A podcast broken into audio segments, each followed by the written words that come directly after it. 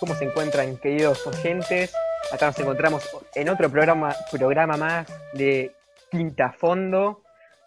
Yo, como siempre, me encuentro acompañado con mi colega, Lautaro Gubia. Hola, Lautaro. ¿Qué hace, Emiliano? ¿Todo bien? ¿Todo correcto? Todo bien, madrugando. Madrugando, madrugando ¿eh? Primer programa que hacemos a las 10 de la mañana. ¿Y qué programa se viene? Sí. ¿De qué vamos a hablar hoy? Hoy vamos a hablar, de, creo que de lo típico, ¿no? Sobre el coronavirus y vamos a meter un nuevo tema con un nuevo formato, un nuevo conceptito que traemos. Claro, sí, a diferencia de todos los programas, vamos a englobar solamente un tema esta vez, ¿no? Mm. Y bueno, y Pero vamos a tener una entrevista, Emiliano. Claro, eso te iba a decir, con alguien, una, invitada especial, ¿no? Una invitada especial, Emiliano, por supuesto. Pero antes querés presentarnos a, a los que están acá presentes en el estudio. ¿Cómo no? ¿Cómo no? Bueno, como siempre nos acompañan Ángel Marcial, Damián Bartola, Burgos Mayra, Lautaro Parixuk, Celeste Brites, yo, Lautaro Bubia y Emiliano. Exactamente. Y bueno, también con la participación exclusiva de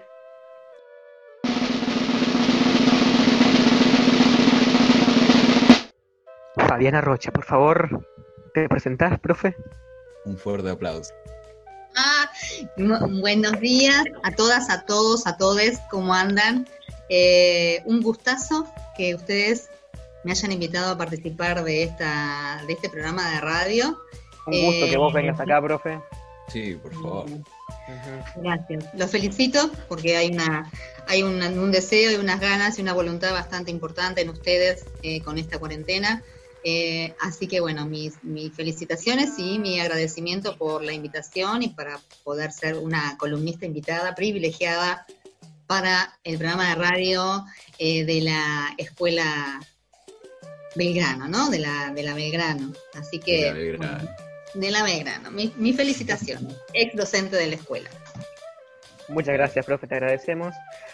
Y bueno, nada, este, si querés te damos pie a que empieces explicando un poco lo que qué es el medio ambiente, ¿no? Eh, ¿Por qué está conformado? Sí, ¿qué conseguimos nosotros como medio ambiente? Para empezar. Eh, quizás a veces eh, hay, eh, según los geógrafos o los medioambientalistas o los ambientalistas y, ecólogos o personas que investigan sobre la ecología.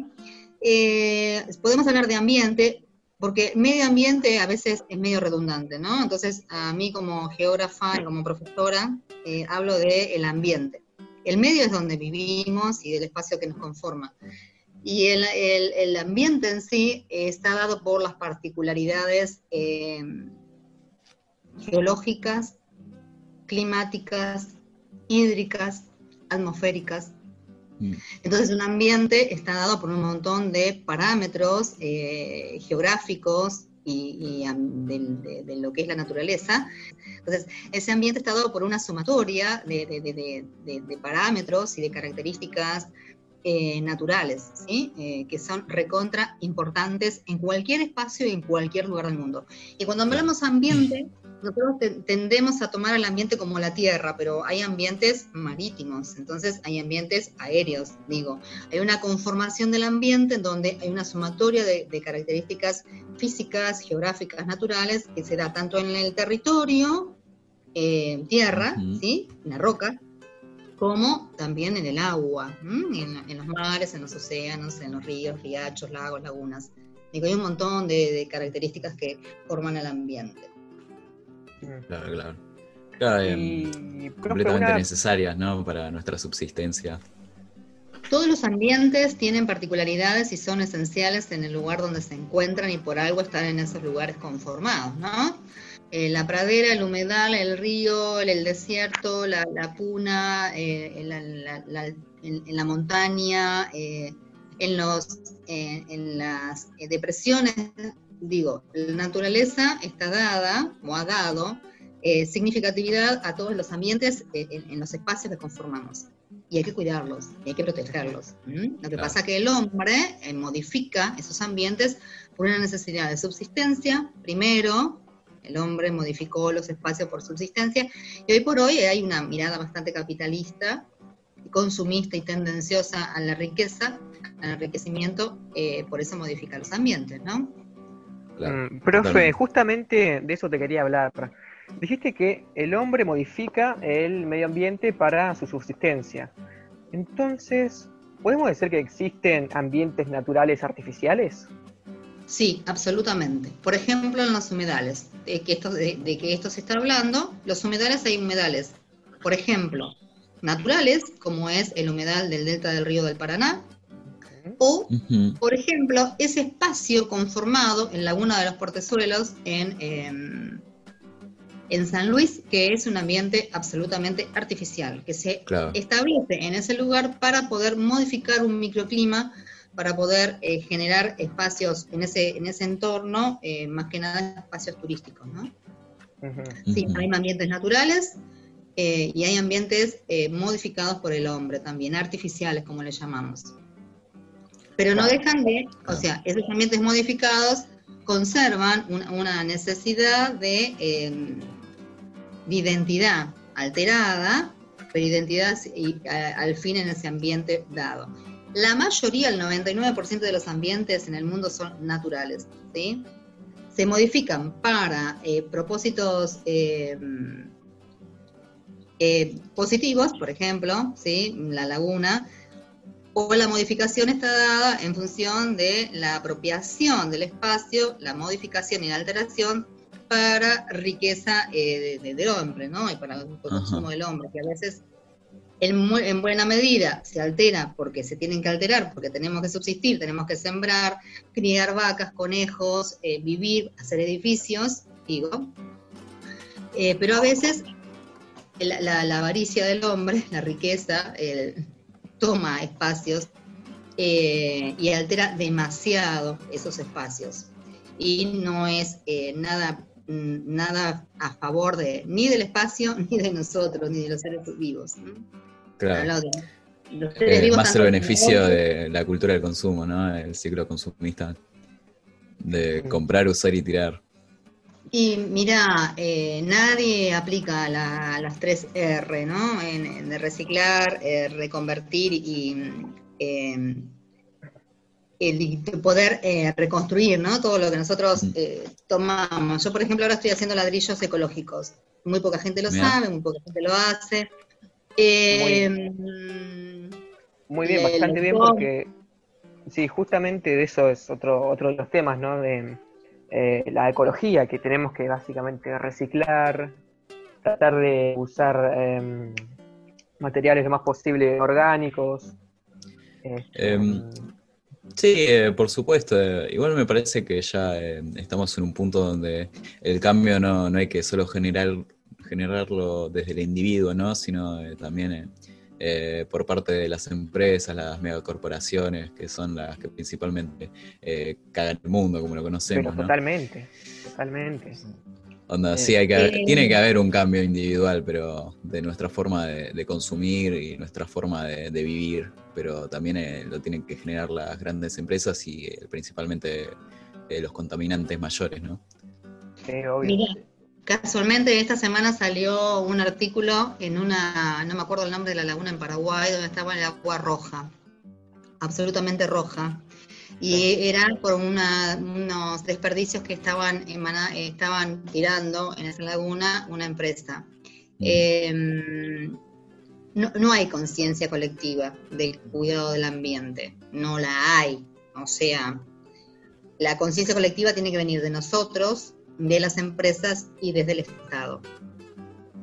Por ejemplo, la ley de humedales se presentó en el 2015 recién. Estamos hablando, vamos al tema de los incendios, por ejemplo, ahora, que no se están incendiando los humedales en sí, porque el humedal no se puede incendiar porque es un espacio acuático. Lo que se está incendiando son los espacios que están a orillas de esos, de esos humedales para diferentes tipos de beneficios y de usos y de consumo y de alteración del ambiente de las grandes, algunas, algunas, algunas mentes perversas. La ley de humedales en Argentina aparece en el 2015, ¿sí? Se presenta en el Senado, se presenta al Congreso en el 2015. Todavía no está tratada, no se aprobó. Estamos hablando del 2015, estamos hablando de un cambio de gobierno, estamos hablando de un cambio de mirada, ¿sí? En el espacio, en el territorio, en la apropiación del territorio. Todavía no se está tratando, eh, estamos con esto de la pandemia. La ley de humedales aparece en el 2015 en Argentina, pero en el mundo, en 1971, en Irán, se empieza a tratar la ley, la, convención Ramsar. Ramsar es un lugar de, Irán donde se convoca un montón de estados para poder establecer una convención del cuidado y la preservación de los humedales del mundo. Estamos hablando del 71, estamos en el siglo XX todavía, estamos en el 21 y todavía en algunos lugares del mundo, como en Argentina o en Brasil, en un montón de lugares por los humedales que están en todas partes del mundo, ¿sí? Eh, todavía no se trató la preservación y el cuidado de esos humedales. Realmente hay una falta de conciencia colectiva, absolutamente individual, pero más allá de lo colectivo, lo que atañe a las grandes empresas y al Estado. Eh, los estados a veces están ausentes de eso porque se, están embebidos en otras problemáticas y desconocemos o corremos ¿sí? Un poquitito, dejamos al costado algunas problemáticas ambientales. Y es muy preocupante lo que está pasando en el mundo y muy preocupante lo que está pasando en Argentina con los espacios y el avance de corporaciones como Lewis, como Benetton, a los lugares donde los grandes grupos, sí. los grandes espacios naturales. Fabi, sí, eh, em, eh, una cosita. Eh, no, me parecía muy, muy, muy bueno lo que están diciendo y, en relación a lo que aportaba Lautaro, eh, esto también, pensar en, modelos, ¿no? Modelos de desarrollo, modelos de producción. me parece que es como la, un poco a veces la, consigna quizás, que tiene que partir del Estado, obviamente, y, e imponerse quizás a estas multinacionales para, eh, para pensar en, qué ambiente queremos vivir, ¿no? Me parece que viene un poco por ahí también. Claro. Sí, como decía Lauti, como decía mi profe, Damián, em, el tema del, mercado, ¿no? Que el mercado, el mercado en función de qué se oferta y qué se demanda, que es la ley del mercado capitalista, ¿no? Absolutamente. Eh, por supuesto, siempre el mercado en manos privadas, donde el Estado tiene muy poca control y regulación. Entonces, en esto está el gran negocio inmobiliario. El problema del mundo, hay unos cuantos problemas que tiene el mundo en la actualidad, y uno de los problemas grandes que tiene el mundo es la tierra, el uso de la tierra. Y si no, pregunta a Europa qué, qué, hace con su espacio y cómo lo cuida en función de lo chiquitito que es y cómo cuida su medio ambiente, ¿no? Para no desfavorecer los espacios territoriales y modificar el, el ambiente donde viven. Eso, ese, negocio del suelo, del espacio territorial, está dado por, en América Latina está dado por, por dos ejes muy importantes, que es el negocio inmobiliario, y si no fíjate el Nordelta, cómo fue modificado el Delta en un country privado, y el espacio agropecuario, esto de la Luego después, después, busquen un mapa eh, que está girando por todo Facebook, donde están los grandes focos de incendio de Latinoamérica, y todos están dándose en lugares llanos, con selvas o montes, eh, o con en formas de serranía, donde se puede cultivar soja o se puede generar grandes espacios productivos ganaderos de feedlot que no es lo mismo el espacio ganadero de extensión. El filo es un espacio de engorde de, animales en pequeño tiempo para poder sacarlos a la venta al mercado. Entonces, entre el negocio inmobiliario, que te cobran fortunas, un espacio para hacer un edificio o un country, ¿sí? Y entre el mercado inmobiliario, que el eh, mercado agropecuario, que está en manos de muchos, pocos poderosos, digo, eh, muchas mentes perversas, porque también hay un mercado de, las agroquímicas también ahí, ¿no? Claro. Sí, sí, el tema de los transgénicos de Monsanto y, lo que sería la soja que llegó acá en los 90, la, soja transgénica. soja híbrida, muy bien, Lauti. Mm. Bueno, todo eso también es un mercado absoluto latinoamericano. Estamos hablando de Latinoamérica en este caso, ¿sí? Que es el punto de, el ojo, donde la tormenta, donde están las empresas y los grandes mercados actuales. Mm. Pero bueno, es eso, eh, eh, es una, el modelo de producción y el modelo eh, de, oferta y demanda que tenemos que, genera todo esto, ¿sí? a grandes demandas, grandes ofertas, a grandes ofertas, presiones de la demanda para poder, poder modificar esto y generar recursos financieros, que es muy importante también para los estados. también hay como, como una cuestión, no sé si llamarlo filosófica o, no importa, pero digamos de cómo concebimos, como lo decías vos, cómo concebimos a la naturaleza. Eh, si lo pensamos como esto, como recursos naturales, como un objeto, como una mercancía, como una cosa, digamos, eh, que puede ser vendible, comprable, etcétera, o si lo pensamos como parte de la comunidad, ¿no? Como un todo. Eh, me parece que ahí también hay como diferentes perspectivas, digamos, que nos pueden llegar a, hacer pensar en alguna salida positiva, digamos, a, todo esto. ¿No? ¿Qué opinas? Yo creo que, eh, en mi punto de vista, no hay un sentido de pertenencia y un querer a la tierra, un respeto a la pacha. Yo mm. siempre hablo de la pacha como aquel espacio del suelo y del territorio que nos da y nos provee de elementos naturales que podemos tomarlos sin modificar el medio ambiente, ¿sí? sin transformarlo de manera nociva. Anda a Perú, y si no anda a Bolivia, y si no anda a Colombia, o anda al norte de Argentina, o anda a la zona de malos mapuches, donde la naturaleza conviven, o sea, el hombre y la mujer, las comunidades respetan el espacio, adoran, ceremonian en ese espacio y cuidan porque es la que provee de la, de, la, comida diaria, ¿sí? Entonces, si no hay pastura no se puede dar alimento a las cabras, si no hay árboles no se puede sacar la semilla para hacer la harina, para hacer la harina de algarroba, si no hay una planta no se puede sacar la, la rama, el junco para poder tejer las artesanías y poder hacer las canastas o las sillas que nosotros convivimos todos los días, digo tendríamos que tendríamos que volver nosotros que no fuimos o que nunca estuvimos en esto de respetar el espacio y el suelo y, la tierra, ¿sí? La tierra, la tierra como no como la tierra como el suelo, sino como la tierra, como el universo, el cosmos que nosotros tenemos como mirada poco empática, ¿no? De lo que nosotros, a dónde pertenecemos nosotros, ¿no? Es como un lugar es como un lugar al que vamos, la naturaleza como un lugar al que vamos a, como si fuera un supermercado a veces, ¿no? Me, da esa sensación, que vamos a agarrar lo que necesitamos y nos vamos, listo, ya está, y lo dejamos ahí.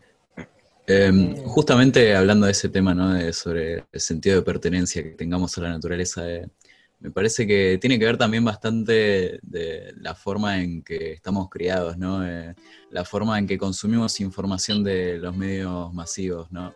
Eh, el enfoque que, que da eh, los distintos medios masivos, que no es tan recurrente ni tampoco tan, este, ¿cómo decirlo?, eh, tan prioritario, ¿no?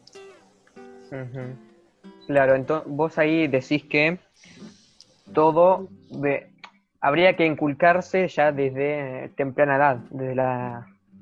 no, sino que mm, los medios masivos más que contarte bueno, más que contarte, más que mostrarte la situación del ambiente, más de, mostrarte lo que es, de cómo cuidarlo, qué sé yo, em, eh, no lo hace directamente o no le da eh, la importancia que habría que darle o simplemente transmite las, crisis. Como puede ser la quema del Amazonas, como puede ser la contaminación de un río. Las catástrofes son las noticias, o los únicos temas que, que se abordan quizás eh, mediáticamente, ¿no? Y, como bien decís, quizás es mucho más amplio la cuestión. además de que también la información va a ir dependiendo de, cada medio, ¿no? Tipo, eh, hay varias empresas que están afiliadas, sí, ya sea con el grupo Clarín, con TN. Claro. Y, hay información que no se tiene que demostrar por eso mismo, tipo. Claro, vos, sabés que, vos sabés que justamente con este tema de dar a, luz la información de algunas empresas este, mentes malvadas, ¿no? Eh, se provoca una censura hacia los periodistas, viste, que corren la voz Eh, por ejemplo, en India, ¿no? Es el caso más, es uno de los países con más censura hacia los periodistas, eh, con el tema de mostrar la verdad del medio ambiente. Es como que, si hay una empresa que mm, tala árboles indiscriminada, ilegalmente e indiscriminada, indiscriminadamente, cuando se quiere correr la voz, mostrar al aire, eh, muchos terminan eh, perdiendo la vida, son exiliados. Ah. ah. es un tema, es un tema con esto de los periodistas. Vamos a hablar de verdad medioambiental. Sin ir más lejos, sin ir más lejos, acá tenemos un par de, fallecidos eh, en América Latina en Brasil, en el monte mexicano, en la selva mexicana, en Argentina, en el monte santiagueño. Hay una persecución para las personas que no ceden los espacios para los fines lucrativos de las grandes corporaciones. Por supuesto que no van a ir. Por ejemplo, Ledesma. ¿Quién es Ledesma? Ledesma es el dueño de toda Santa y Jujuy con los, con los ingenios azucareros, ¿no? Entonces, Ledesma necesita gente adora a la persona, a los Ledesma, porque le dan trabajo y viven en una nube de humo constante, porque los ingenios están emanando todo el tiempo tóxicos, ¿sí? En la transformación de la caña, y ellos viven en una nube, porque vos vas y parece que fuera la bomba de Hiroshima, eh, y viven contentos y felices, digo, no hay conciencia, ¿por qué? Porque ese hombre, ese, ese multimillonario, le da trabajo. Si se va Ledesma, el pueblo es un pueblo fantasma porque se muere, más allá de que Ledesma también tuvo publicidad. Es como, como un feudo, profe. Además de, además de la de la participación de, aparte esto y no tan aparte, digamos, de la participación de los Blaquier, son los dueños de, Ledesma en, lo que fue la, historia reciente en la dictadura, ¿no? Tal cual.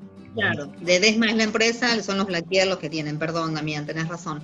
Eh, eh, los Blaquier que son dueños de casi todos los espacios de productores de, azúcar en Jujuy y también tienen inversiones en la producción de chacina, de sí, chacinados, sí, en cría de cerdos, por ejemplo en Roque Pérez, cerca de mi pueblo, eh, que también son, wow, los Blaquier. Entonces, bueno, todo esto, ¿no? Que los espacios territoriales, ¿cuántas personas han fallecido con la quema de la selva del Amazonas? ¿sí?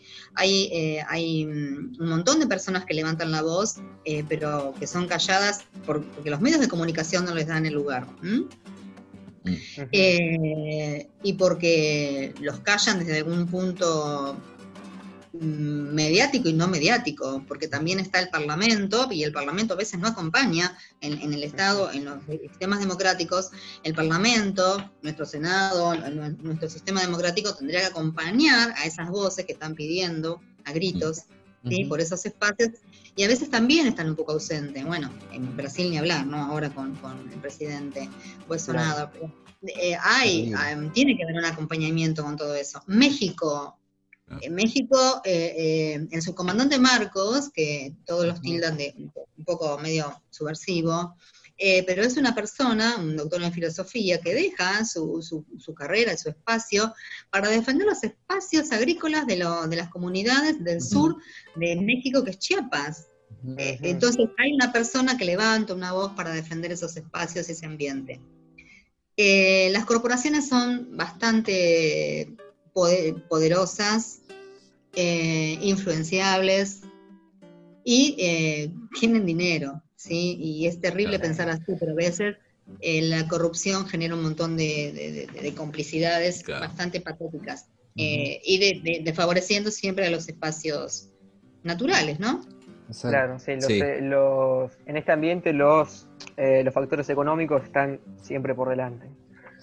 Incluso, eh, incluso sobre lo cultural, ¿no? Porque muchas veces estas corporaciones terminan imponiéndose en, la cultura y, por ejemplo, de pequeños productores, ¿no? Que es lo que hicieron toda su vida, que, hicieron sus abuelos y demás, producir, por ejemplo, trabajar la tierra y de repente no pueden dedicarse a eso, es como si dejaran de ser lo que son, digamos, ¿no?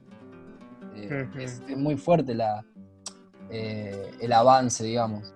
Es económico, pero también es cultural, también es eh, ideológico, digamos, muy fuerte.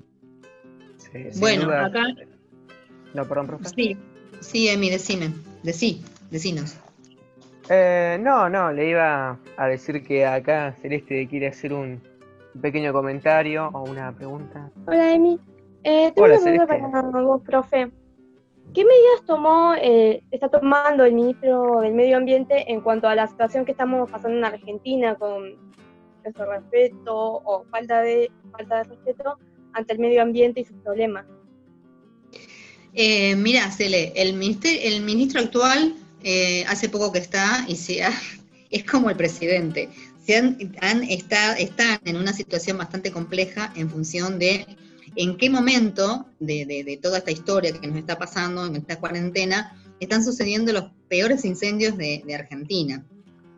Estamos hablando del humedal eh, en la delta del Paraná y el monte y los montes en Córdoba. Eh, cada provincia tiene un ministerio de ambiente, ¿sí? entonces la que toma decisiones generalmente antes de que tome el ministro, es como la cuarentena, ¿no? Digo, la cuarentena, el presidente dice una cosa, pero los municipios y los gobernadores por ahí pueden decir algunas particularidades, por ejemplo, en vez de estar en fase 4 en una provincia, está en fase 5 o en alguna intendencia. Acá los ministerios, acuérdense que las ciudades, las provincias son autónomas. ¿Qué quiere decir eso? Que tienen un gobierno provincial y los que toman decisiones en esa provincia son los gobernadores con su poder ejecutivo. Acá los que tienen que tomar una decisión, tanto en Córdoba como en, en la provincia de Santa Fe y Entre Ríos, son los ministros o secretarios de medio ambiente de esas provincias. El tema es que el fuego es como el agua, cuando empieza es muy difícil contenerlo y si no llevas aviones eh, que no me acuerdo cómo se llaman, hidro, hidroaviones, eh, que pueden apagar el fuego desde el ah. aire, los bomberos no pueden hacer demasiado desde la tierra porque el fuego avanza, y más si hay viento, y más si las condiciones no están dadas, y más si hay sequía, como hubo sequía en estos últimos... Claro, claro, justo iba a decir eso. Profe, y en, relación a eso, eh, también yo estuve escuchando que el gobernador de, de Córdoba decía que eran incendios por ahí, no sé cómo se llaman, si casuales o, producto de la, de la, sequía y demás, pero eh, después hay distintos informes que desmienten eso, que dicen que el 95% de los incendios son provocados intencionalmente por, el, hombre. ¿Puede ser? Claro.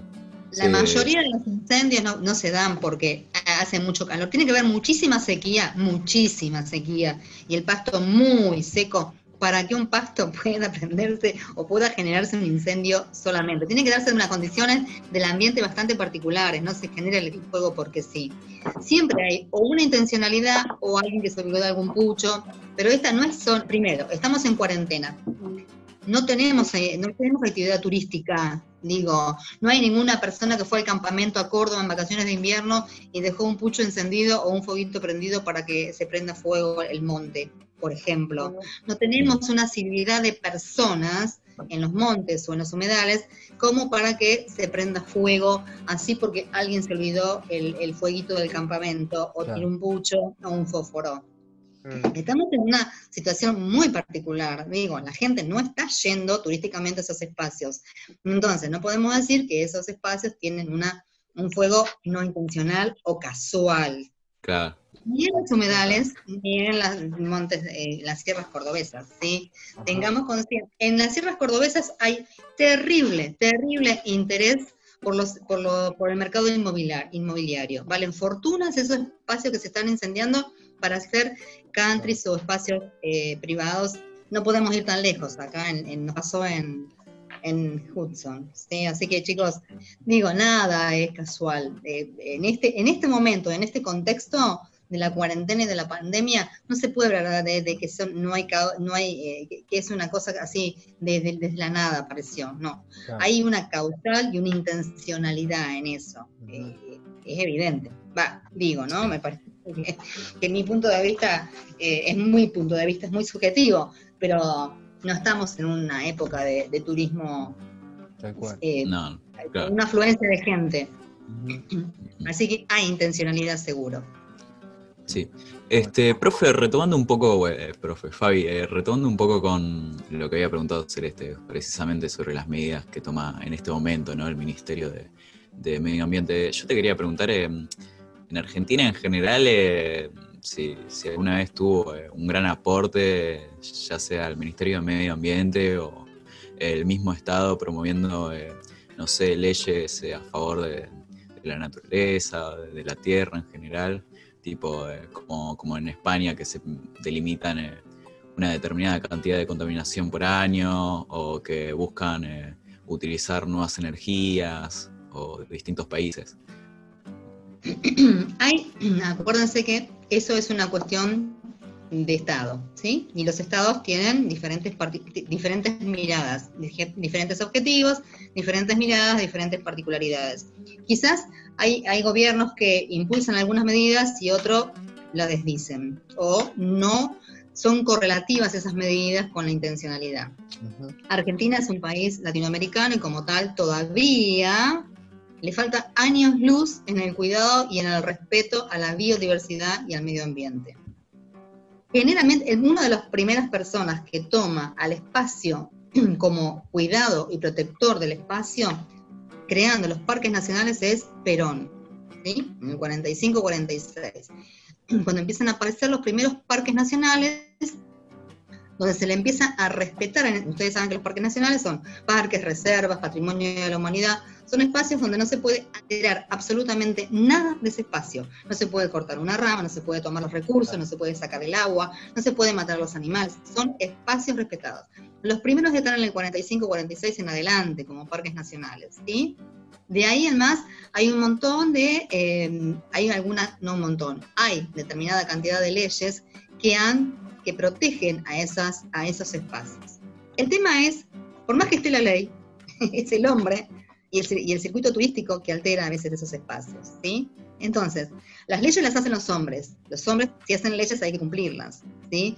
Hay veces que el mismo hombre que hace las leyes no cumple las leyes, ¿sí? Yo hago una ley sobre espacio territorial, pero por debajo del poncho voy y le vendo medio laguna, no sé, medio Guapi a Lewis porque me da mucha guita, ¿sí?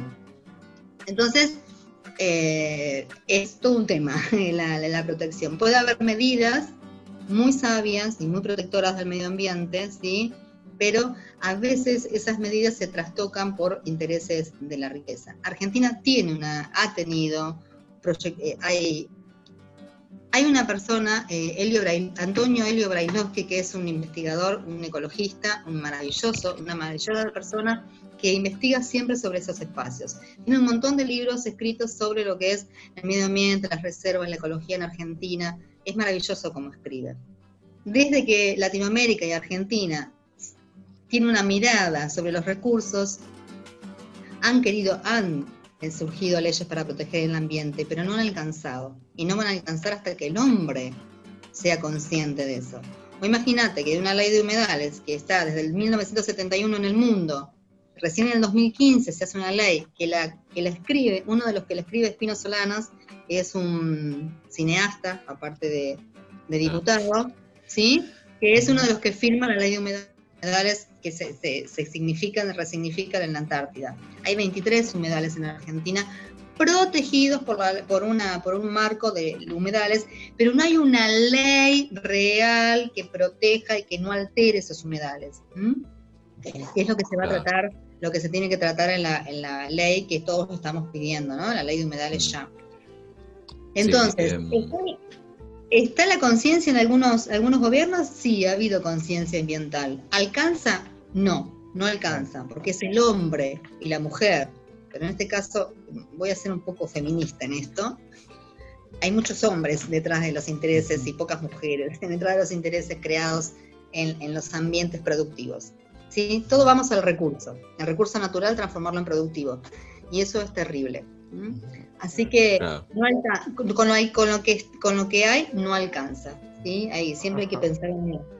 Profe, y, como para mencionar, o por ahí estaba pensando en esto que decías de Latinoamérica, eh, bueno, la ley de, eh, los parques nacionales durante el peronismo y demás, eh, también se me ocurría pensar en, en, las constituciones de tanto de Bolivia como de Ecuador, si bien, bueno, justamente esos dos países ahora no están pasando por un momento, sobre todo Bolivia, por un momento constitucional. Pero bueno, digamos, eh, en la historia reciente también hay, eh, reformas en la Constitución muy importantes a favor de la naturaleza, ¿no? Esto de, del buen vivir. La mirada al territorio no es la misma que tienen las comunidades andinas. Y como generalmente el centralismo de Argentina está dado en Buenos Aires, Córdoba y Santa Fe, que es la tierra más productiva, que nos han hecho creer que es la que sustenta la economía argentina, bla, bla, bla. Entonces, digo, no tenemos conciencia del espacio, no tenemos conciencia e identidad de nuestra tierra. Si bien los estancieros y los chacareros, que son los productores de soja, tienen conciencia de su espacio privado, no comunitario, ¿sí? Porque andar, andar a buscar una liebre a un espacio en Cañuelas, por ejemplo, la otra vez en Cañuelas, que un chico eh, lo titularon porque fue a buscar liebres o para comer a un espacio privado en Cañuelas, un espacio sojero. Anda a entrar a un espacio privado para poder eh, agarrar una liebre y comerla, no te van a dejar o te van a matar, ¿sí? Entonces, la conciencia del espacio, del territorio y de la identidad en La Pampa, Argentina, Buenos Aires, Córdoba, Santa Fe, Entre Ríos, es muy difícil podernos identificar y cuidar el ambiente en comunidad, uh trabajar en comunidad. Eh, tendríamos que poder trabajar, por ejemplo, elegir un espacio del Parque Pereira acá en La Plata, y hacer trabajos comunitarios, de huerta comunitaria, y hacer una organización que debe haber en Parque Pereira, pero no necesita muy, muy eh, comunicado o, eh, conocida, pero bueno, empezar a hacer esos espacios de cuidado del espacio, del espacio comunitario, el espacio de todas y de todos, hay una, un ciclo de cumplir. Bueno, eso las comunidades andinas lo tienen absolutamente eh, Profe, y me parece buenísimo eso que, que, decís como medio como idea. Eh, sería muy lindo. Yo siempre pienso eso, que hay, muchos chicos y chicas, eh, alumnos nuestros y, demás, que quizás no conocen que acá a 40 cuadras, 50 cuadras de, de la ciudad, del casco urbano, digamos, hay eh, producciones hortícolas, hay productores, eh, hay experiencias de organizaciones, eh, incluso hay, como transiciones hacia la agroecología y demás, y es muy loco pensar que eso, que, lo tenemos tan cerca y por ahí no lo visibilizamos, ¿no? Como que desconocemos de dónde proviene por ahí el alimento de todos los días. Mm. La Plata tiene un cordón hortícola zarpadísimo, profe, y chicas y chicos, y generalmente está trabajado por las comunidades bolivianas que hacen que de esa tierra se produzca algunos con, agroquímicos y otras comunidades con agroecología, que está muy, muy latente eso, por suerte, el espacio. ¿Y por qué vuelve la agroecología? por suerte, después de toda la suba del dólar de los del 2015, 16 y 17, las comunidades productoras se les hacía imposible comprar los agroquímicos para poder, eh, para poder em, fomentar su producción, porque era imposible cuando se disparó el dólar, estamos hablando del 16-17. Algunas productoras comunitarias y cooperativistas, como trabaja la comunidad boliviana en cooperativas, empezaron a transformar su, eh, sus espacios en, en agroecología, ¿sí? en producciones agroecológicas. Esto es nulo uso de agroquímicos, todo natural y eh, compost y fertilizantes naturales, que es maravilloso, ¿sí? Si uno va a hacer el compost con las lombrices y todo, es el mejor fertilizante que hay. El tema que es, hay un trabajo de, por medio, hay un conocimiento de por medio, ¿sí? Un buen conocimiento, una buena formación y capacitación, y estaría genial que cada uno en su terracita pudiera producir sus tomatitos cherry, su perejil, su albahaca, su orégano, su lechuguita, con bidones, con cajoncitos reciclados, vamos a la verdulería, pedimos, hacemos compost, compramos un poco de tierra, nos vamos al medio del monte, del, bosque a buscar un poco de tierra, traemos y hacemos el compost. Digo, no hay conciencia colectiva. Hay gente que dice que no tiene tiempo quizás no tengamos tiempo, ¿sí? Porque generalmente hay mucha gente que trabaja muchas horas. Pero empezar a tomar conciencia colectiva y transmitirla a nuestros hijos y a nuestros nietos, hijas, hijes, eh, que tiene que haber una conciencia del espacio eh, cuidado entre todas y todos y todas. Eh, a eso tiene que ir, a eso tenemos que ir. Y en educación estaría bueno que hubiera, entre todos los docentes, no es como la ESI, ¿no? Que fuera transversal el conocimiento, que desde la física, desde la química, de la geografía, bueno, que de la biología, podamos ayudar y conformar un espacio de conciencia colectiva para que nuestros alumnos, alumnas, alumnes puedan transformar este desarrollo sostenible y sustentable que tanto se habla, pero que nadie dice. Eh, justo hablando de, esto, de la conciencia colectiva, y este me, puse a preguntar eh, por qué no, no nos interesa tanto esta problemática principalmente. Y es medio. Eh, los problemas de medio ambiente, como son problemas que, van a, largo plazo, que no vamos a tener las repercusiones en el momento, en, el momento actual, en el, preciso que estamos, eh, como que no se termina de dar la importancia que, se merece, ¿no? que, amerita. A diferencia de, no sé, lo que sería la pobreza, eh, los asesinatos, que son problemáticas actuales que suceden en este momento, en el presente, ¿no? Em, la problemática del medio ambiente eh, o del ambiente o de las problemáticas que la transformación del ambiente en la mano del hombre viene de hace cientos de miles de años. El tema es cómo se profundiza en el siglo XX y en el XXI después del capitalismo atroz, comenzando por las conquistas y los espacios y la alteración de las tierras africanas, asiáticas y luego americanas. O sea, estamos hablando del siglo XIV y XV, Lauti, en donde empezamos a transformar los espacios. Digo, la tú a África, se han desmontado terribles montes de bea, que bea es la planta que da el caucho, y el caucho es el material con que empezaron a construirse, a constituirse las primeras ruedas, ¿no? En el auto y en el automóvil, Entonces estamos hablando de siglos de transformación en el ambiente que ustedes están viendo las consecuencias peores, ¿sí? Nosotros ya estamos de vuelta, yo ya tengo cincuenta y pico, me quedará medio, un poco de menos de medio siglo, pero ustedes tienen toda una vida y un proyecto de vida en esta en este transformación eh, que estamos fomentando en el clima y en, y en los espacios. Hay algunos que dicen que el clima es natural y va mutando por la naturaleza misma.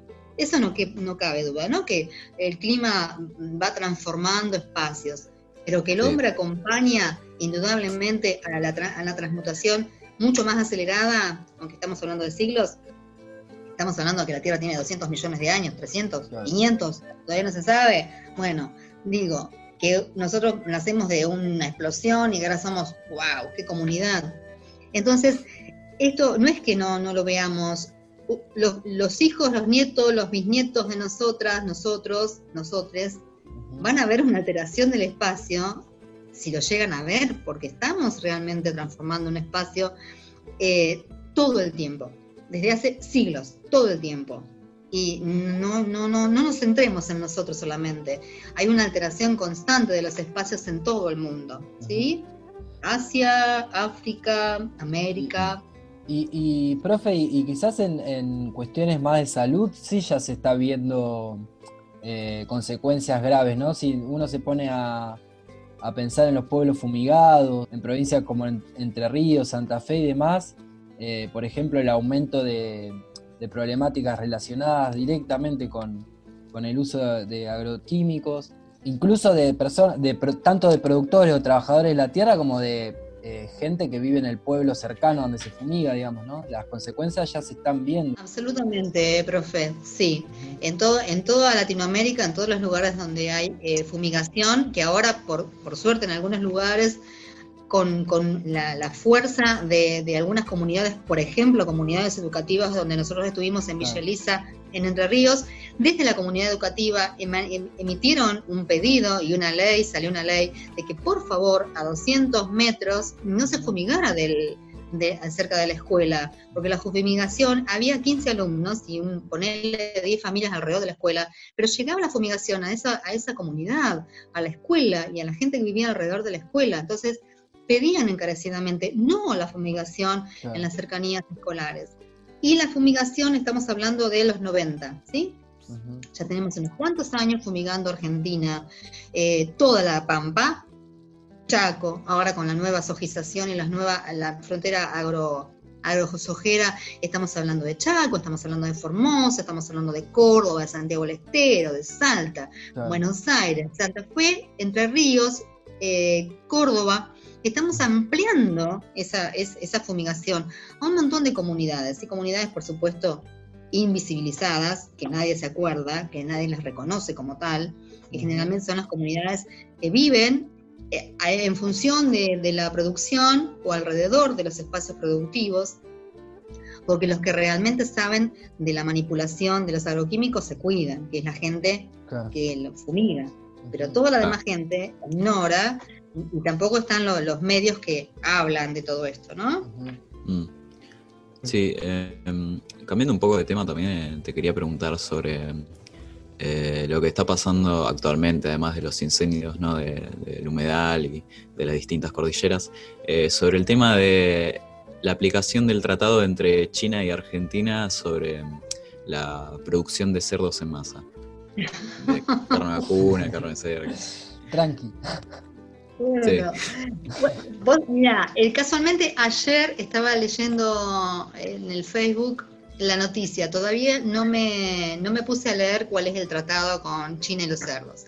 No es nuevo la cría de cerdos en Argentina, por algo las carnicerías ahora están llenas. El otro día hablando con mis hijos, yo tengo 54, mi hijo mayor tiene 38, entonces estábamos hablando de que hace 15 años atrás más o menos el cerdo era la comida de fin de año, o sea, Navidad y Año Nuevo, y no se comía en la época del año cerdo. Primero porque no había, segundo porque era carísimo, y tercero porque tenías que ir al medio del campo a buscar el cerdo porque no se podía. Hoy por hoy, después de los 90 y después del 2000 especialmente, se ha creado un mercado de la producción de, chancho, de cerdos, de mercado porcino, es muy importante y consumimos todo el tiempo porcinos. Porcinos que no son tampoco criados con, eh, con, alimentos, con desechos, como come el chancho, sino también inflados como un filot de. como el filot de, chanchos existe, el filot de gallinas con las hormonas, el pollo también existe, el filot de la vaca existe, o sea, engordamos los animales para producir a montones que la gente consume, porque no tiene conciencia de poder reemplazar las carnes, que no digo que no se coma carne, pero que no hay una conciencia colectiva de comer verduras. Y no tenemos que ir al extremo del vegano vegetariano, que todo el mundo habla del veganismo, de, de los vegetarianos, pero digo, una alimentación saludable no es comer todos los días carne. Entonces, hay una conciencia de la persona de cómo consumir carne. Y el mercado que avala la producción de cerdos. Digo, eh, la gripe porcina, también vino una gripe porcina en algún momento de los cerdos. Ahora está, después tuvo la gripe aviar, ahora la gripe. Hay una causa consecuencia de todo esto que estamos viviendo y que el hombre no se da cuenta. Todo tiene unas consecuencias eh, entre una, una, relación entre lo económico, lo financiero, las transacciones internacionales de comercio, que es terrible, la globalización es terrible, y la salud. Nadie toma conciencia que son y que no son eslabones perdidos, son todos eslabones que se van relacionando desde algún punto, ¿sí? Hasta que el mercado internacional, los estados no tomen conciencia de eso, va a haber un, no me gusta la palabra entongue, pero bueno, va a haber unas relaciones ahí bastante complejas de quién produce, dónde se produce y por qué se produce lo que se produce, ¿no? Y estamos hablando de Latinoamérica, que es el espacio más virgen del mundo, ¿sí? Porque eh, tenemos nada más que 500 años de... El, mundo nos conoce hace 500 años, ¿sí? Como espacio productivo. Entonces es lo más tentador que hay. Y aquí vienen todos. Sí, sí, es un tema, Lauti. No lo leí todavía, no sé, no leí, no, no puedo hablar porque no leí, desconozco, mm. Mm. pero no podemos desconocer, eso sí no puedo desconocer, que América Latina y Argentina especialmente es un espacio virgen para un montón de cosas. La soja, la minería a cielo abierto, la cría de, ganado. En estos 500 años Latinoamérica eh, para el mundo ocupó siempre ese lugar de proveer de materia prima o de, recursos naturales, ¿no? Sí, con la División Internacional del Trabajo, principalmente, volvernos un país exportador de materias primas. El famoso granero del mundo y, otras tantas cosas que muchas veces se, se ha mostrado como algo eh, bueno, digamos, y demás, como símbolo de progreso o de conectarse con el mundo y demás, pero que eh, el costo es, terrible, digamos, ¿no? Y, sobre todo la pérdida de autonomía, digamos, porque eh, si se decide, por ejemplo, si se decide realizar extractivismo, por lo menos, digamos, digo yo, ¿no? Por lo menos que el propio Estado se haga cargo, o empresas nacionales, si se quiere, pero ni siquiera eso, son multinacionales que llegan, eh, hacen su trabajo, sacan lo que necesitan y chau, nos vimos. Sí, todas empresas privadas del exterior, ¿no? Exacto. Así sí, con las corporaciones internacionales como la lumbrera o, bueno, y las, las, empresas, no me acuerdo cómo es el nombre de la empresa extractivista que está sacando litio en Catamarca. Eh, ah. Digo, Sí, en, Argentina hay una falla ahí en los estados y en los gobiernos provinciales y nacionales, todos y cada uno de ellos.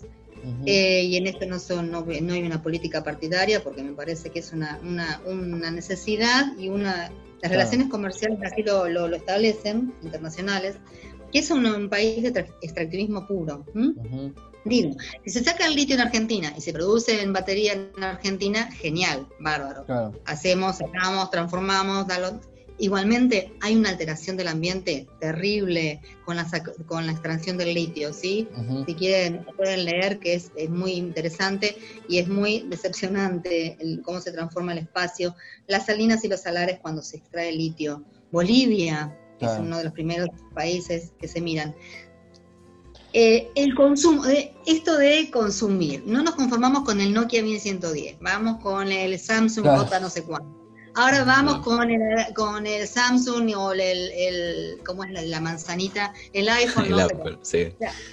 digo, si empezamos con un celular de 200 pesos y ahora tenemos un celular de 150 mil pesos, esos celulares, que hay una, hay una aceleración del proceso de, de, la transformación y de la modernidad tecnológica que hace que sea cada vez más litio, cada vez más oro, cada vez más estaño, cada vez... Eh, bueno, eso es el capitalismo, eh, absolutamente. Sí, eh, que ah. incluso, discúlpame Damián, ¿eh? que incluso eh, es algo que está hecho por las mismas marcas, ¿no? la obsolencia programada de los dispositivos para que duren menos, para que haya un, una constante, un constante flujo de, compras, de consumo. Así es, el mercado de la moda, el mercado de la tecnología, el mercado del obsoleto, el mercado de que ya no sirve, no, no encuentro un cargador para esta computadora, entonces no me sirve más, tengo que comprar una nueva y, absolutamente. Y, de vuelta, eso eh, como que va moldeando y va constituyendo una identidad, digamos. Entonces, eh, por más de que lo queramos cambiar, eh, no, es, no es tan fácil. ¿Por qué? Porque, digamos, se le impone a, la persona que para hacer algo tienes que tener algo, ¿no? Entonces, para, no sé, para estar a la moda tienes que tener el último celular o... ¿viste? Para estar actualizado o, para pertenecer a determinado target o qué sé yo, tenés que tener o comprarte el último auto. Entonces, eso va constituyendo la identidad de las personas incluso, ¿no? Lo que, come, lo que consumimos, lo que compramos. Eh, por eso eh, es un laburo, digamos, que hay que hacer, quizás desde la educación eh, para adelante, ¿no? Para empezar. Sí, educar a, padres, madres, hijos, hijes. Mira, absolutamente. Acá en La Plata siempre vivo lo mismo. Yo que vengo de un pueblo donde el parque automotor era mucho más chiquitito y las calles eran amplias andaba poca gente, mucha gente en bicicleta. De Lobos, de Empalme Lobos, ah, provincia de Buenos Aires. Sí, sí. Eh, eh, la Plata es una ciudad que no está preparada para el ciclismo, o sea, o tenés auto o andás en colectivo, o caminás, porque no hay respeto al ciclista, más allá de que a veces los ciclistas no se meten en cualquier lado, como los, motociclistas. Pero digo, el que anda en bicicleta no tiene bicisendas, no lo respetan, te dicen de todo, si te querés poner la mano para doblar, igual te, te dicen de todo, porque no saben ni las señales de las bicicletas. La forma de pensar, de hacer, como dijo hoy el profe, hay una filosofía de vida detrás de todo esto y en esas ideas filosóficas también hay un concepto de el capitalismo, del consumo, del deseo, ¿no? El deseo absoluto, de tener, tener, tener. Profe, eh, tengo una pregunta. ¿Existe o si desde tu punto de vista puede haber una minería eh, consciente, cuidada? Eh, creo que está esta discusión, ¿no? De si, es posible esto, hmm. extraer recursos, si, si es necesario para, para, las personas, para nosotros, nosotras, extraer recursos de la naturaleza, pero de otra manera. ¿Es posible, según vos? Mira, el extractivismo en todas sus, en, todas sus áreas eh, mineras o de hidrocarburos es un elemento esencial para las tecnologías actuales y para el movimiento de mercaderías y de consumo actual. ¿Se puede hacer responsablemente? Tiene que haber un ente, un ente controlador para ello, ¿sí? Que respete esos, o sea, el mineral y el, y el, petróleo no son, primero no son reemplazables, son recursos eh, no renovables porque están en la Tierra y son formación desde millones de años, o sea, no lo podemos reemplazar. Indudablemente son recursos, tanto la minería como los hidrocarburos, no son recursos renovables. Se sacan y no hay más. Entonces, eh, en ese sentido, tendría que haber desde los estados, ya que no se puede no extraer porque el mundo lo desea así, lo necesita y lo quiere, eh, tendría que haber un ente controlador, un ente protector y eh, de, de cómo extraer, de qué manera, de qué porcentaje, desde qué lugares, hacia dónde. Eso se tendría que hacer. ¿Se puede eh, modificar la mirada del hombre en el consumo y del no extractivismo? No, ya está dado. Hay una, no conciencia y hay una necesidad eh, de consumo materialista, ¿no? De, lo que es el, recurso natural. La problemática es, no son recursos renovables y no son recursos que se puedan em, suplementar, ¿sí? O sea, no hay la energía. Sí, podemos reemplazar la energía del petróleo, sí, con la biocombustible, pero para el biocombustible necesitas soja. Digo, podés reemplazarla, pero transformás otros espacios. El litio se puede reemplazar, hasta ahora no hay ningún elemento en el mundo que pueda reemplazar el litio. ¿Hay algo que reemplace la sal? No. ¿Hay algo que reemplace el oro? No, entonces ahí estamos, ahí vamos. Eh, a mi parecer es eh. como ya estamos en un punto de no reversa donde ya hay que adaptarse a, lo que pueda venir en el futuro, que ya es irreparable, ¿no? Y tratar de hacer un cambio directo. ¿Vos qué pensás al respecto, Fabi? Mira, yo no he caminado mucho mundo, pero he caminado algo de, mi Latinoamérica que amo. Y digo que todo es una cuestión, una cuestión de conciencia colectiva, Lauti. No hay otra manera de poder repensar la historia del espacio, del ambiente, de la ecología, eh, si no hay una conciencia colectiva. Y esa conciencia colectiva como te dije yo hoy, desde el hombre, el individuo, hombre-mujer, desde las megas corporaciones y desde los estados. Si no hay una conjunción de estos tres ejes para poder establecer pautas eh, de conciencia, de recursos, de, conciencia de, alimentación, del consumo, del mercado, yo creo que esto no se cambia. Eh, la población crece, las problemáticas crecen, la demanda de mercado crece, es incansable cómo se transforma todo el tiempo. Eh, vestimenta, vos lo ves ahora en, en Instagram, vestimenta, accesorios, bueno, todo, siempre digo lo mismo, todo lo que consumimos tiene una millonésima parte de un recurso natural. Si todos aceleramos el, consumo y el mercado y no hay políticas reales y conciencia real de lo que hay que cambiar, no se va a poder cambiar nada. La conciencia en la alimentación. Tenemos que ser conscientes de nuestra alimentación sana. La conciencia a no a una, a una a un sistema agrícola híbrido, o sea, que sea natural, que volvamos a lo natural, no al feedlot. ¿Quién no va a querer engordar un chancho, una vaca para venderla en una semana y no en dos años? Entonces, en esta vorágine que es una rueda, que todo el tiempo se alimenta y se retroalimenta, entonces estamos como encerrados en, en decisiones que no podemos salir o que mientras no nos eduquen para transformarla, no lo vamos a hacer. Entonces, en función de que haya gente que quiera dinero, le importe nada lo que le pasa al que está al lado y se le que se perdonen la expresión, ¿no? Pero bueno, que se joda si se tiene que eh, aspirar todo el, el, glifosato, pero yo necesito la soja. Si todavía, y si seguimos si seguimos fomentando a esa gente con ese pensamiento, no vamos a poder cambiar nada, Lauti. Hay una conciencia, tiene que haber una conciencia. Más que nada el pensamiento individualista, ¿no? Eh, pensar en uno mismo y no en la subsistencia grupal que, somos todos nosotros, toda la comunidad. Eso tiene un nombre y se llama capitalismo en la UTI. ¿sí? Más allá de que uno sea, eh, sea una, eh, te digan, no, hay anticapitalista, si vos tenés un montón de consumo y consumís, consumís, consumís, sí, lo sé. Eh, pero más allá de eso, hay cambios de hábitos que uno puede alterar y transformar. Todo eso tiene un solo nombre y es capitalismo, ¿sí? Y grandes corporaciones y grandes transnacionales. No queda otra. Entonces, mientras no empecemos a trabajar en cooperativas y conscientemente en grupos, ¿sí? Eh, no vamos a poder cambiar absolutamente nada. Claro. Mm, sí. No, que sin duda creo que hablamos bastante, dimos para reflexionar bastante y sinceramente creo que ya eh, el tiempo se nos, se nos está acabando y quisiera que hablara Celeste con las eh, breaks news del coronavirus. break news. Ah. Yo, eh, para poder cerrar el tema de, que ustedes me invitaron, voy a ¿puedo leer algo? Y los invito a que ustedes después lo lean solos. Adelante. profe. Nosotros. es, un, poema de Atahualpa, bueno, de Atahualpa Yupanqui, que es un referente importante de Argentina, un, un poeta, cantautor, maravilloso.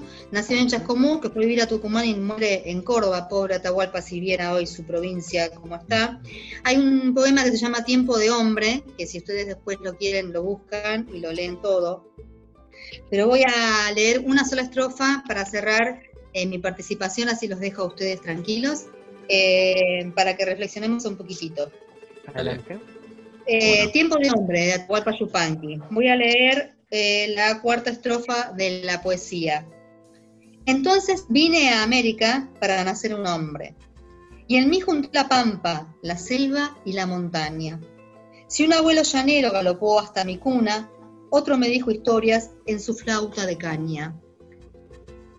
Es una reflexión a llamarnos a que la tierra nos provee de absolutamente todo, y cada una de las cosas que tenemos, desde lo que comemos hasta lo que disfrutamos culturalmente como una guitarra o una flauta o un siku o lo que nosotros querramos manifestarnos cultural y artísticamente. Entonces, todo, la Pacha, esa, tierra madre, nos cobija, nos protege ah. hasta donde se puede, ¿sí? Entonces tratemos de cuidar el ambiente, tratemos de respetarlo, de respetarnos nosotros porque respetando el ambiente nos respetamos nosotros, y tratemos de crear desde la escuela, de todas las áreas, una conciencia colectiva del cuidado del ambiente, ¿sí? Desde la escuela, por ejemplo, separando los residuos o no tirando tantos residuos, o empezando a fomentar los ladrillos ecológicos, que hay tanto desperdicio de comida chatarra en la escuela, mm. empezando a concientizar desde la escuela, que es la base la familia y la escuela, como nos enseñaron las instituciones, eh, bueno, que esa institución, escuela, y las personas que habitan en ella, empezamos a construir ese espacio como un ambiente de cuidado y de protección para, para el respeto, ¿no? De ese ambiente donde conviven todos, docentes, auxiliares, directivos, alumnas, alumnos. Entonces, desde ese lugar se puede empezar a crear conciencia colectiva del cuidado del ambiente. Cuando hablo de ambiente, vamos desde una escuela, que es nuestro ambiente, hasta la playa de Mar de Plata, o hasta la puna catamarqueña, o hasta las turbas en Ushuaia. Cualquiera de esos lugares tiene que ser conscientemente cuidado, ¿sí? Nuestra casa, por ejemplo, también. Así que un gusto participar, los voy a dejar ahora para que ustedes sigan con el programa. Eh, espero que podamos eh, crear conciencia desde estos lugarcitos chiquititos pero todo suma y nada es imposible. Así que un beso a todas, a todas, eh, gracias por invitarme, un beso al profe que está haciendo semejante hazaña en esta cuarentena con sus alumnas y alumnos y los dejo disfrutar del programa a ustedes. Fabi, muchísimas gracias. Y sos bienvenida cuando tengas un rato y ganas y, lo que sea, eh, ya tenés tu espacio acá. Cuando ustedes quieran, me avisan y conversamos de lo que quieran, ¿sí? De, lo que sea, no hay problema. Eh, más allá de que sea profesora de economía y geo, estamos abiertos para toda problemática. Genial. Totalmente. Bueno, muchísimas gracias, profe, por participar. Y nada. A eh, cuidarse, a cuidarse, usar barbijo y alcohol en gel y a cuidarse, a proteger a, nosotros y a toda la gente que nos rodea, ¿sí? A cuidarse. Y si salís, lleva papeles. bueno, nos vemos, profe. Chao, profe. Bueno, para terminar ya el programa, que está quedando más largo que larguín, vamos a eh, traer las últimas noticias y una reflexión de nuestra compañera Mayra eh, sobre mm, lo último que estuvimos hablando, sobre el medio ambiente. Una, reflexión sobre el medio ambiente, empezamos a hacer eh, una separación de residuos, huerta orgánica y una compost. Y ahora que está la cuarentena, podríamos aprovechar todos y hacer viralmente hacer eso que estamos haciendo nosotros y estaría bueno. Mm. Claro, fomentar eh, el autocultivo y, y qué sé yo, tener eh, tendencias más ecológicas, más verdes, ¿no? Claro. tener sus propios alimentos orgánicamente. Empezar por sus casas todos. Totalmente. Ok, bueno, esta pequeña concientización estaría bueno que la pudiéramos implementar todos, la gran mayoría. Así, bueno, esto, este movimiento se va movilizando cada vez más, más y en masa. Este, bueno, si esa era tu reflexión, Mayra, eh, podemos continuar con el último segmento del programa, que es con nuestra compañera Celeste Brites, que nos trae la actualidad del coronavirus y de la situación del encierro en Argentina, ¿no? Celeste, ¿cómo te va? Celeste, noticias. Bien, tranqui. ¿Vos? Qué bueno. Y bueno, no se ha habido por ahora noticias de la cuarentena, no tenemos muchas noticias sobre eso ni cambios, por lo que simplemente comenzaré hablando de cómo han ido el tema de los contagios y las muertes en los últimos días. Bien, hoy 28 de... ¿Qué mes estamos? Disculpame. Agosto. 28 de agosto, ¿no? 28 de, agosto, segundo, segundo, segunda década del siglo XXI. No era necesario aclarar todo, pero está bien. 28 de agosto, las últimas noticias. Dale, Celeste. Bueno, actualmente hay 831.827 muertes y 24.460.000 casos confirmados en todo el mundo. Mientras que en Argentina hay 8.050 muertes y 380.279 casos confirmados. Además, en Jujuy y Córdoba ha tenido una un notable crecimiento de contagios en los últimos días, superando los, 6.000 casos. Tomando una visión más extensa, Estados Unidos, Brasil e India siguen, siguen encabezando el ranking con mayores contagios. Este, y una consulta, el tema de la vacuna, ¿cómo va la vacuna? ¿Está ahí en el horno? Eh, ¿qué, ¿Qué está pasando con eso? Hay muchos contradictorios en cuanto a la vacuna tanto, mm, aparte ya hay bastantes, aunque solamente hay una que ha sido registrada como, que es la vacuna rusa, que fue la única que se registrada hasta ahora, pero sigue habiendo otras creaciones. Hace poco salió sobre una que fue creada por la farmacéutica Jensen de Johnson Johnson, una empresa, una empresa estadounidense, que se encuentra la, que está mm, a punto de entrar en la fase 3, que son las pruebas. Bien se planea hacer unas pruebas con estas en todo el mundo, bueno, en distintos lugares de todo el mundo. Incluso se está hablando de que Argentina puede participar en la edad Argentina, siempre al pie del cañón.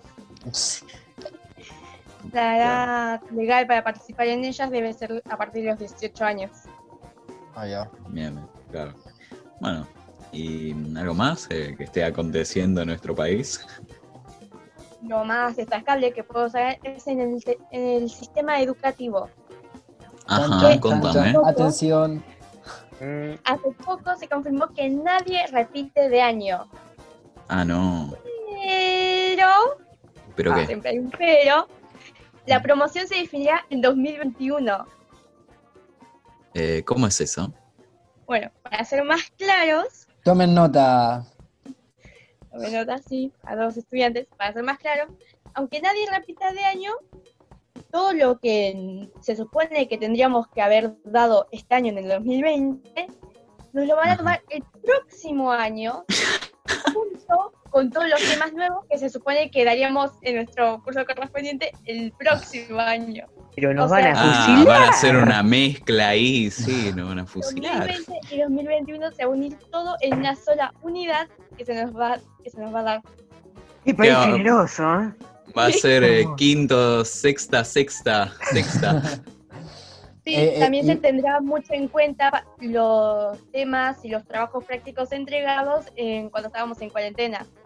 Claro. Ah, Eh, digamos como es como que algunos y algunas van a tener que recuperar no van a repetir no van a tener ese correr con ese riesgo pero van a tener que recuperar durante diciembre eh, creo que en marzo y abril a- eh, mediante evaluaciones y demás demostrar los contenidos mínimos ojo porque eh, sí es imposible digamos eh, siendo sinceros siendo honestos poder recuperar todo este año en cuanto a, a- al material, digamos, y a los contenidos que, hubiésemos dado si hubiésemos tenido clases presenciales.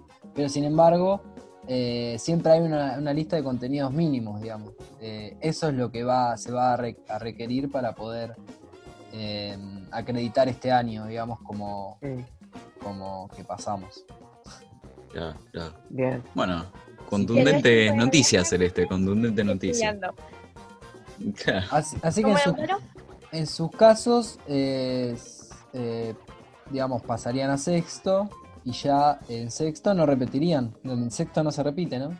Claro, no se repite. Eh, No, pero podemos llevar todas las materias. Claro, te podés llevar de todas las materias y después rendirlas cuando llegues a la facultad, ¿viste? Y te querés cortar eh, las posaderas, así que, qué sé yo, es cuestión de cada una. Te Claro. querés cortar el orgullo, claro. ¿viste? El orgullo, claro. Ah, pero ustedes, ustedes eh, no se van a llevar nada. Bueno, eh, ¿nos vamos despidiendo? ¿Alguien quiere agregar algo más? Eh, yo quería hacer una mención, eh, que lo dijimos fuera del aire, a que se estuvieron cumpliendo 100 años de la creación de la radio argentina, Es verdad, es verdad. el, el 27 de agosto. Este, así que nada, como hacer un pequeño saludo, una pequeña mención me parecía importante, ya que ahora nosotros y nosotras estamos formando parte de, ese, de esos 100 años de alguna manera, ¿no? ¿Qué, Un qué orgullo. sienten? Claro. ¿Qué sienten al respecto? Somos eh, un copito de arena en un desierto de radio. Genial. A mi reflexión. No, sería. Es un grano de arena en un desierto de radios. Mi gran Perfecto. reflexión. Tiro el micrófono. Bueno, Que después de esta reflexión me parece oportuno despedirnos. Me parece más que bien. sería Bueno, perfecto. Bueno, hermoso programa. eh, buenísimo que hayamos podido concretar lo de la invitada y que haya sido eh, alguien tan copada y, y con tanto conocimiento. Así que bueno, veremos cómo seguimos, pero vamos muy bien. Me parece más que bien. Totalmente. Bueno, Bueno, se eso fue todo por hoy. Claro. Lautaro, si tenés unas últimas palabras. No, iba a decir que se despide el equipo de Quinta Sexta. Eh, les mandamos un fuerte abrazo a todos nosotros, Lautaro Guía, yo el conductor, Emiliano Marqués, el co-conductor o el segundo conductor, ambos somos conductores, no importa, no discriminamos acá. Eh, Ángel Marcial en la columna, en la información, Celeste Brites en la dirección, Burgos Mayra en las recomendaciones, Lautaro Parixuque en la logística y no sé si me olvido de, nada, de alguien más. Ah, sí, Nicole. Damián Bartola en el control y el poder y el dominio de, de la radio, ¿no? Eh, Él se lleva toda la plata. Nicole, Ay, claro, Y Nicole con su Nicole Ortuste. presencia. que siempre, simplemente nos alegra cada, cada mañana, cada día, ¿no? No voy a Bueno. discutir con eso. Esto fue todo por hoy y nos vemos la próxima. Quinta Fondo. Chao. Chao, Nos chao. vemos, gente. Nos vemos. Adiós. Chao, profe, nos vemos.